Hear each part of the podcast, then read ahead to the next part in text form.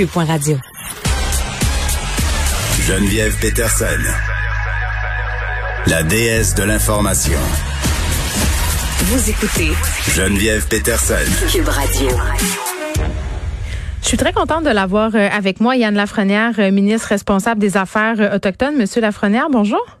Oui, bonjour, mais c'est moi qui est heureux de, de vous parler aujourd'hui. C'est une super journée. Ben oui, vous faites des belles annonces, mais j'ai envie de dire avant qu'on en parle que vous, bon, vous atterrissez dans votre dans ce ministère-là depuis peu. La barre est quand même un petit peu haute, hein? On va se le dire, il y a beaucoup, il y a beaucoup de choses à faire. Absolument, puis j'ai pas peur des défis. Je suis vraiment, vraiment heureux d'arriver là, oui, mais avec une équipe qui, euh, qui est bien en place. écoutez, je m'amusais à compter le, le nombre d'années d'expérience qui autour de moi. C'est plus de 500 ans d'expérience de relation avec les Premières Nations. Fait que je suis, je suis avec une super équipe. OK. Euh, évidemment, bon, je disais le, communiqué de presse et les différentes annonces qui ont été faites tantôt. Investissement de 15 millions pour favoriser la sécurisation culturelle à l'égard des membres des Premières Nations, des Inuits dans le réseau de la santé, des services sociaux c'est quoi ça, la sécurisation culturelle? C'est exactement la réaction que j'ai eue la première fois qu'on m'en a parlé, ben. parce qu'effectivement, je pense que vous connaissez un peu, je suis bien pragmatique. Puis quand j'ai entendu le terme, je me disais, mon Dieu, les gens vont-tu comprendre de quoi on parle? Et pourquoi on sort ce terme-là? On ne l'a pas inventé. Ça fait référence à un mm. terme qui est utilisé en Nouvelle-Zélande et qui a fait euh, ses preuves. Puis quand on quand on développe des choses, on va voir les, les meilleures pratiques. C'est effectivement une bonne pratique. Puis je vais vous mettre ça le plus simple possible. Qu'est-ce qu'on veut dire par là? Il y a deux choses. L'annonce d'aujourd'hui, il y a un premier volet qui est la formation du personnel. Puis mon collègue Christian Dubé l'a dit clairement, son, son vœu, son souhait, c'est mm. probablement cette formation-là soit obligatoire pour tout le personnel. Là, on parle pas des infirmières, on parle pas des médecins, on parle de tout le monde dans le réseau de la santé premièrement. Et la formation va être développée, a déjà été développée par l'Université euh, du Québec en Abitibi-Témiscamingue, par l'UCAT, mais va être adaptée aussi avec les différentes nations. On veut commencer par Joliette.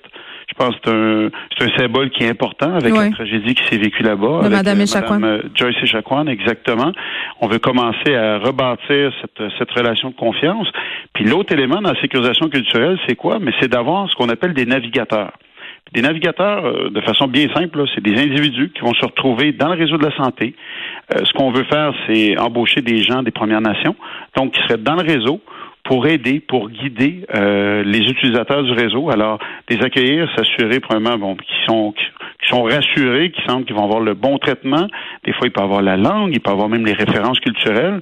Fait que vraiment, ces gens-là vont les, les guider, les accueillir, s'assurer que ça se passe bien dans le réseau de la santé. Puis oui, on commence par Joliette, mais par la suite, on va y aller par étapes, c'est-à-dire l'ensemble des, des, des, des, lieux de santé à proximité des Premières Nations. Mais au final, ce qu'on veut, c'est tout le réseau de la santé. Oui, parce que là, euh, Monsieur euh, Lafrenière, le cas de Madame Echaquan a mis en lumière euh, bon le racisme dont elle a été victime personnellement euh, à l'hôpital de Joliette. Ça a mis en lumière aussi parce qu'il y a eu des témoignages qui ont fusé de partout après.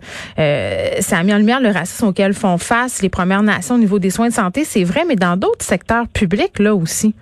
Absolument, puis c'est pour ça que c'est l'annonce numéro un aujourd'hui. Je me plais à dire, mm. je vous l'avais promis les dernières semaines, on va faire des annonces. C'est la première annonce, et les Québécois le demandent. Hein. Euh, les Québécois nous m'écrivent, oui, il y a des gens des Premières Nations, mais je vous dirais l'ensemble des Québécois qui nous écrivent, qui veulent des changements, ils veulent en faire partie. Et je vous dirais qu'il y a des annonces qui vont qui vont toucher l'ensemble des Québécois. On va demander aussi à l'ensemble des Québécois d'adhérer, parce que sinon il y a un danger. Si on dit, écoutez, le problème est dans la santé, mais dans quelques semaines, on va surveiller de bord, il va avoir un problème ailleurs. Là. Fait que le, faut vraiment, vraiment avoir une vision globale. Puis oui, aujourd'hui, l'annonce, c'est très spécifique au milieu de la santé. Vous allez voir, dans les prochaines semaines, c'est beaucoup plus large que ça. Là. Ben oui, parce que moi, j'ai envie de vous dire, euh, le milieu de la santé, c'est seulement la pointe de l'iceberg. Je pense que vous êtes parfaitement au courant. Là. Il y a un problème avec nos Premières Nations sur la façon euh, dont ils sont traités, euh, sur les, perceptions aussi. Il y a beaucoup de préjugés, ils vivent des injustices, il y a de la stigmatisation. Moi, je capotais, Monsieur Lafrenière, je voyais des témoignages euh, euh, d'Autochtones qui disaient euh, qu'ils connaissaient des gens qui étaient morts de pas être allés se faire soigner. tu sais, le problème, il est beaucoup plus profond, là. C'est un problème systémique. Pensez pas qu'aujourd'hui, on a tout réglé, là. C'est le début, c'est pas la fin, là. Hmm. Aujourd'hui, c'est une annonce parce qu'on a une ferme intention. Il faut commencer à quelque part. Puis j'aurais le goût de vous dire, moi, je corrigerai pas 150 ans d'histoire en deux semaines. Là. Il y a du travail à faire. Là. Il y a beaucoup de travail. Puis on le sait. On le sait, on en est conscient. Puis je donnerai un exemple, le principe de base sur lequel on s'est on s'est appuyé aujourd'hui, on parle de réfléchir en continu. Qu'est-ce qu'on veut dire là-dessus? Hmm. C'est que c'est pas, exemple, quand on fait une formation, le danger, c'est que certains voient ça comme un comme un vaccin. C'est-à-dire qu'ils ont eu cette rencontre-là, ça a duré trois heures, c'est réglé. Mais absolument pas, c'est le début après trois, quatre, cinq ans dans le milieu, des fois, il faut refaire des rencontres, il faut voir ce que les gens ont vécu, puis trouver des solutions, parce qu'il y a aussi des enjeux, des enjeux dans, les systèmes. Euh, je travaillé pendant 28 ans sur la route dans un système, mmh. je dirais qu'il y a des enjeux, des enjeux qu'on voit pas sur le coup, à force de travailler, je vais vous donner un exemple concret. Là. Quand les gens se présentent, euh, exemple à Joliette, et qui arrivent à 6, 7, 8 personnes ensemble, bon, on pourrait se dire, bah, il n'y a pas de problème, rien, mais ça cause certains enjeux au niveau du système de la santé. Mais c'est de trouver des solutions, de se rendre compte que c'est pas si grave que ça, mais faut se donner le temps, faut se donner la chance de trouver des solutions bien pragmatiques. Mais vous parlez de système, donc vous êtes conscient et vous, vous admettez qu'il y a du racisme systémique euh, envers les populations autochtones euh, au Québec? Moi, je l'ai dit, puis je le répète encore une fois, est-ce qu'il y a du racisme? La réponse est oui. Est-ce qu'il y a des gens qui sont racistes? Oui. Le racisme systémique, présentement, c'est une notion qui fait pas l'unanimité. Puis à chaque fois, j'ai eu des débats là-dessus. je vous le confirme, les esprits s'enflamment. Et finalement, les gens mais pourquoi vous êtes sur le break? Madame Peterson, je vais vous dire, là, le danger, c'est qu'on l'échappe dans ce temps-là parce que les gens se ferment complètement. Oui, mais en même temps, là, OK, regardez, là, euh, je comprends là, qu'on est sur le brick à parler de racisme systémique parce que c'est un concept qui fait peut-être pas l'unanimité pour certaines personnes. Quand même, euh, au niveau de la recherche, c'est un concept qui est largement admis. Là, le rapport vient quand même, euh, c'est pas n'importe quoi. Là, septembre 2019, on parle concrètement. mais je vous le dis, à chaque fois j'ai eu une entrevue, puis je, je, je, mettrai ma main au feu que je vais recevoir un courriel après avoir terminé avec vous. Ah, moi aussi, on va être deux. de chercheurs qui me disent, écoutez, de l'admettre, le danger, c'est qu'on vient de mettre dans le même bateau ce qui se fait ailleurs. Puis je crois que les gens ont pas tort de dire, attendez, on doit se regarder dans le miroir, il y a des choses qu'on doit améliorer, mais de mettre au même pied d'égalité ce qui se fait ailleurs, pour mm. certains, c'est un pas qui sont pas prêts à franchir. Puis au final, je, je veux pas être plate dans mon commentaire, là, mais au final, ce qui est important, c'est de travailler, puis de travailler pour le futur. Puis on le dit, là, il y a du racisme, on travaille là-dessus. Oui, je trouvais. je trouve un grand débat de mots, mais au final, je suis pas sûr que les, les, les gens qui aujourd'hui vont les faire soigner, ça va les aider beaucoup. Ce qui les aide, c'est qu'on prenne des actions concrètes, c'est ça qu'on fait. là. Oui, mais dans une logique réparatrice, j'ai envie de vous dire qu'il y a plusieurs euh, autochtones qui auraient peut-être aimé ça, euh, que ça soit avoué, mais bon, on va pas s'étendre là-dessus. Là. Vous avez parlé de miroir, vous, vous avez regardé dans le miroir, là, Monsieur Lafrenière, qu'est-ce que vous avez vu? Mais ce que j'ai vu, c'est qu'il y a des gens. Vous, avez donné un exemple qui, me fait tellement mal, des gens qui disent qu'ils veulent pas aller se faire soigner parce qu'ils ont crainte. Moi, je vais vous donner un exemple. J'ai entendu il y a deux semaines parce que oui, j'ai fait ma tournée. J'avais dit là, que je voulais parler à tous les chefs, les grands chefs. Puis un des chefs qui me racontait qu'il euh, y a un jeune enfant de 8 ans qui avait dit qu'elle craignait pour le futur. Puis moi, j'ai des j'ai deux jeunes filles de 11 ans, 12 ans, puis mm. c'est pas un discours que j'ai entendu de mes enfants, mais jamais. Un enfant de 8 ans qui dit ça, c'est parce que moi, ça m'interpelle. Je me dis, écoute, il y a une crainte. Est-ce qu'elle n'a pas verbalisé la crainte en disant, écoute, j'ai peur du milieu de la santé? Il l'a intériorisé. Ben, elle, elle disait clairement qu'elle craignait ce qui se passait, fait qu'elle avait une vibe, elle, sentait une tension. Puis c'est pour ça que mon, mon plan d'action, le plan qu'on a déposé, moi, je l'ai décidé de l'appeler J'ai espoir, parce que c'est ce que je veux faire.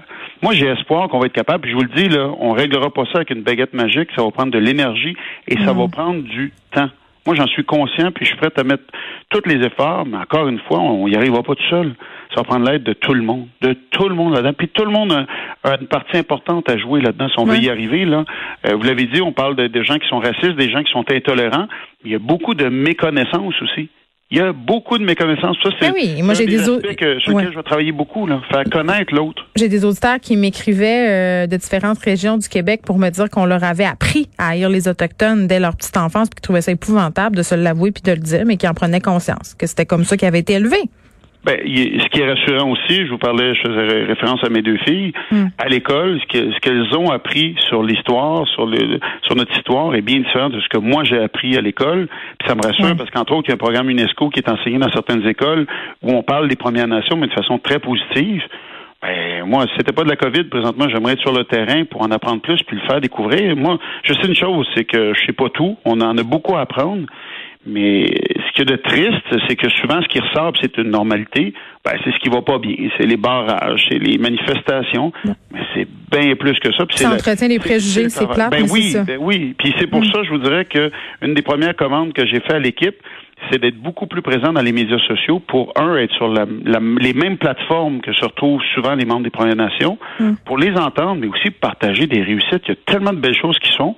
C'est ce que j'ai le goût de faire. Puis je vous dirais que une des visions que j'ai, c'est de travailler beaucoup sur le développement économique, c'est vrai, mais le développement touristique aussi.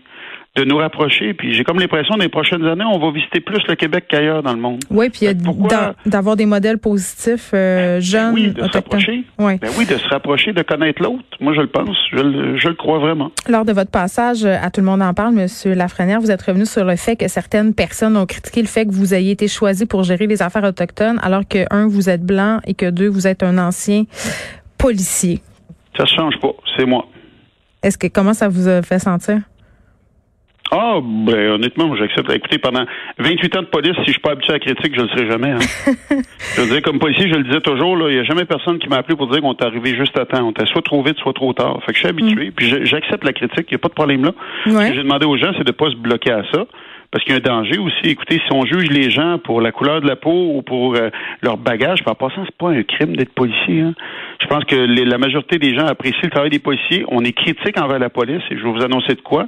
Les gens les plus critiques envers la police, ce sont les policiers. Pourquoi? Parce que quand on aime quelque chose, on est prêt à le critiquer. Et moi, je suis extrêmement critique de la police. Puis je vous le confirme, depuis que je suis arrivé en poste, souvent les, les, mm. demandes de, de, de, modifications qui ont été faites, j'ai été le premier à le faire. Un de mes collègues aussi, Denis Lamotte, qui est un retraité de la Sûreté du Québec, est très critique lui aussi. Pourquoi? Parce que, un, on connaît le système, on le connaît très bien, fait qu'on s'en fait pas passer des vites. Puis deux, on aime tellement ce système-là, on y croit qu'on veut l'améliorer, fait qu'on est très critique. Mais c'est ça, en, tant qu'ancien policier, euh, vous me l'avez dit, là, vous êtes quand même conscient euh, puis j'en suis certaine là, que certains autochtones craignent la police. Comment on ben, fait pour rétablir ces ponts-là, c'est ça? Ben, regardez, premièrement, quand on regarde la commission vient, le rapport, 10 mhm. des recommandations touchent le système de la police. Fait qu'on soit pas de cachette, là. Il y a du travail à faire, pas à peu près, là. Mhm. Alors, qui de mieux qu'une personne qui connaît bien le système? Moi, je le connais bien. Mais je vous le dis, encore une fois, moi, j'accepte que certaines personnes, puis encore là, euh, excusez l'anglicisme, le casting parfait, ça serait quoi? Ça serait qui? Mhm. Euh, je veux dire, on est qui on est, là. Je veux dire, je suis un individu. Moi, je suis un papa, je suis un père de famille. Oui, j'ai fait l'emploi de policier. Ça a été ma carrière, puis je m'en cache pas. J'ai été militaire, j'ai été pompier, puis ça fait partie de qui je suis. Mais les gens oublient peut-être que j'ai fait des formations un peu partout dans le monde pour les Nations Unies. J'ai travaillé beaucoup, beaucoup pour l'égalité des genres et des sexes. Alors, je sais pas, ça fait partie de qui je suis. J'ai dit aux gens, regardez, donnez-moi le temps, puis jugez-moi ce que je fais. Si vous n'êtes pas content de mes actions, puis vous me jugez, mais je vais l'accepter. Mm. Mais jugez-moi pas pour une question de couleur de peau, de sexe ou de ce que j'ai fait dans le passé. Il me semble que c'est ce qu'on veut pas, justement. En terminant, euh, Monsieur Lafrenière, Michel euh, Audet, euh, qui est une politicienne euh, autochtone, me dit en entrevue qu'il faudrait commencer à impliquer les Premières Nations dans la discussion, notamment au sein du secrétariat des affaires autochtones. Est-ce que ça fait partie de ce que vous allez faire, de vos volontés? Écoutez, si pas ce que j'ai fait depuis quatre semaines, je sais pas comment le faire plus que ça. Les journées mm. vont manquer d'heures. Euh, c'est exactement ce que j'ai fait. Puis écoutez, je dis pas que c'est mm. parfait encore là. Au, contraire, moi j'ai dit à tout le monde, j'ai beaucoup à apprendre, mais une chose que j'ai, c'est de la volonté. Alors, euh, chaque semaine, euh, je veux dire, je. Je vais donner un exemple avec la Nation anti-Camec. C'est une rencontre hebdomadaire pour les tenir au courant de ce qui se fait.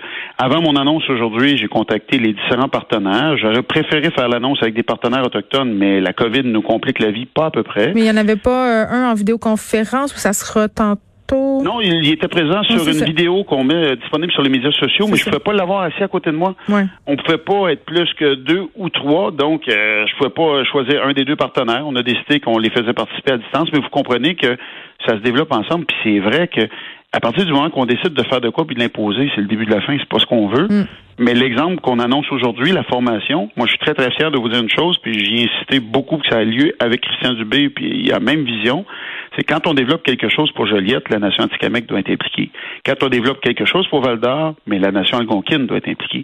Il faut impliquer les gens le plus proche possible du terrain mm. qui connaissent cette réalité-là, parce que sinon on passe à côté. Puis quand on ouvre des postes de navigateurs, justement, des postes, ce sont des, des, des emplois, des humains qui vont être là, puis on va recruter des gens de la communauté. Puis j'ai Christian Dubé qui prend la peine de mentionner qu'on a modifié nos ouvertures de postes pour refléter la réalité. Ben, moi, si c'est pas ça de travailler avec les gens du terrain, je sais pas ce que c'est. Ben, on va vous souhaiter euh, bonne chance, Monsieur Lafrenière. Quand même, une annonce par semaine jusqu'au fêtes. On va continuer à suivre ça. Puis ça serait le fun que vous reveniez euh, nous parler quand ça fera quelques mois, euh, hein, quand vous allez être en poste depuis quelques mois pour savoir euh, comment ça se passe et qu'est-ce qui a été fait, qu'est-ce qui sera fait. Merci. Ben, merci beaucoup parce que c'est le travail de plusieurs années. Merci, Yann Lafrenière, qui est ministre responsable des Affaires autochtones.